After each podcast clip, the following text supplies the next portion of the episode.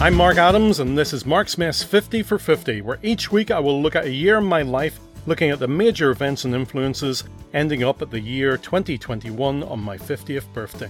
This week, it's 2014!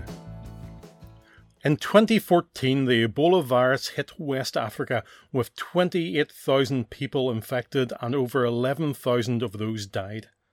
It's impossible not to draw comparisons with the COVID 19 pandemic and just how fortunate we were that it was not the Ebola virus that spread so fiercely across the globe with a two fifths death rate. We did get a new Pope in 2014, now with two living popes, a situation the Catholic Church hadn't been in in a long time. Scotland had their independence referendum with a historic turnout, and they decided to stay in the United Kingdom. Alan Eustace made the highest free fall jump over 41 kilometres up, breaking records but not breaking himself where John, Roger, and myself made a trip into the mainland Europe to follow our grandfather's footsteps during World War I on the Western Front. Coming from three points in the UK, we met up at Gatwick where Roger drove us to the Channel Tunnel, driving into the train for that short journey to France, and then through the French countryside and on to Belgium and staying in Ypres, a focal point for many others who were making the same type of trip. John and Roger did most of the preparation for the trip, researching my grandfather's movements in the war, mainly through the letters that he'd left behind and the book Blacker's Boys about the regiment my grandfather belonged to. We did our own tours, choosing not to join the many groups being bussed around the country. Roger found a field medical station, the one our grandfather would have been in after a serious wound. It was called Bandaghem, a name that showed the sense of humour the Tommies had, along with places like Mendinghem and Dozinghem hospitals. But we were only able to find a spot due to the Commonwealth war graves, a graveyard where men not as fortunate as my grandfather died, and with gravestones bearing the same date as when my grandfather was wounded. It was a solemn sight. It was in Tyne Cot that it hit me most a beautiful Commonwealth graveyard with just under 12,000 buried, just rows and rows and rows of headstones. I decided that while Roger transposed my grandfather's letters and John put these onto a wonderful website, I could bring them alive with a podcast. And John Adams' Letters from the Front was born, my second podcast. I'd finished Mark's Mess Evolutionary War, so I just started on the 1989 annuals of Atlantis Attacks, this time I had some company. The girls had enjoyed making fun recordings, pretending they were minions and thing and such. So I included them in the new comic podcast in certain sections. 2014 brought a Comic Con to Belfast. I had never been to one before as they were just too far away to make it worthwhile. Charlotte wanted to come too, so we headed off. I could not believe the queue to get in. I thought I could just roll up and buy a ticket there, but we were in the queue for over two hours in the Belfast rain. But the crack was mighty. There were a lot of people to chat to outside to hear their stories of geekdom, and even a couple of guys who tried to get Mexican waves to go the whole length of the line.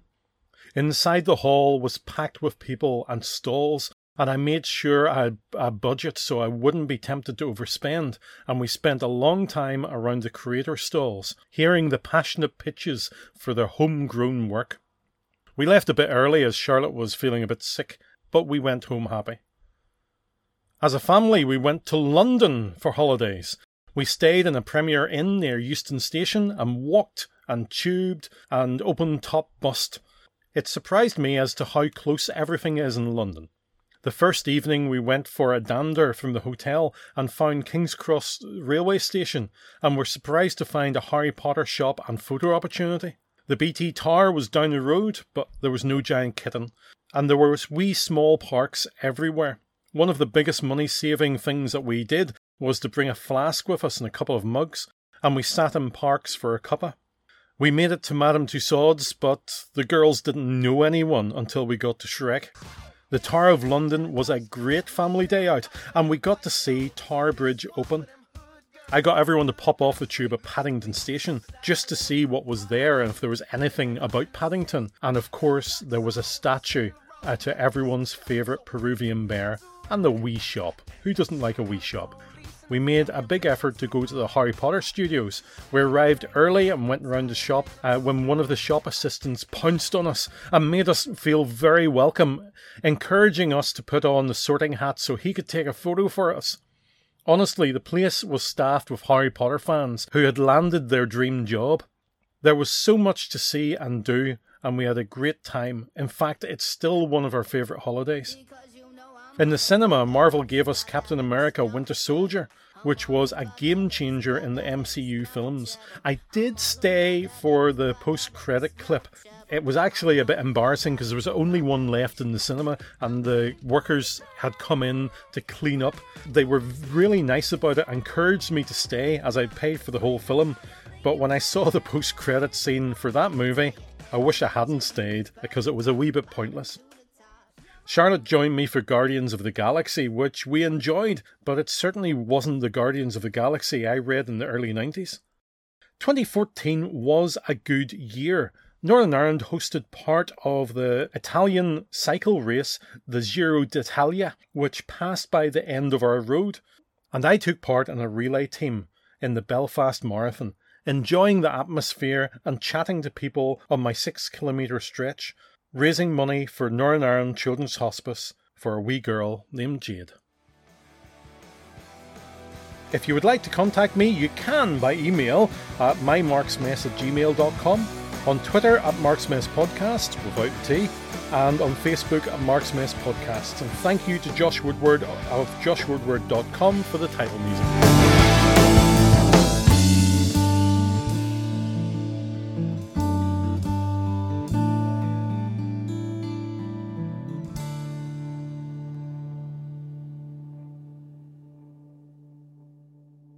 Banana, hi banana. And welcome to the news. It is me, Charlotte Adams, broadcasting live in Wimbledon. And I am interviewing a minion. How does it feel like being a minion? Mi- banana. Minion. Good to know. Sorry, you've got a sore throat there. Do not hit me. I have a microphone and very exp- ex- expensive equipment here. It's not das hier los. Bebe. Shut up. Banana. Shut up, banana. Banana, shut up, banana.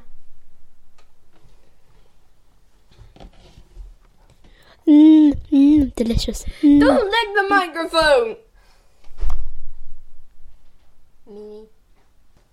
That's a good answer. well done. Ow, minion! Dave, the minion's going bizarre. Give the cameraman. Dave, the cameraman, the minion's going bizarre. Uh, Okay, go away, minion. Yeah, you can have the microphone. Go fetch it. I'm Right. Have you got the microphone now? Yeah. Is it tasty? Yes. Dave, cameraman, get a bag quickly. The bit is heading. Hi. I heard that. heard what? I don't know. Yeah, that's us over and out. Say bye bye, minion. Banana! Bye.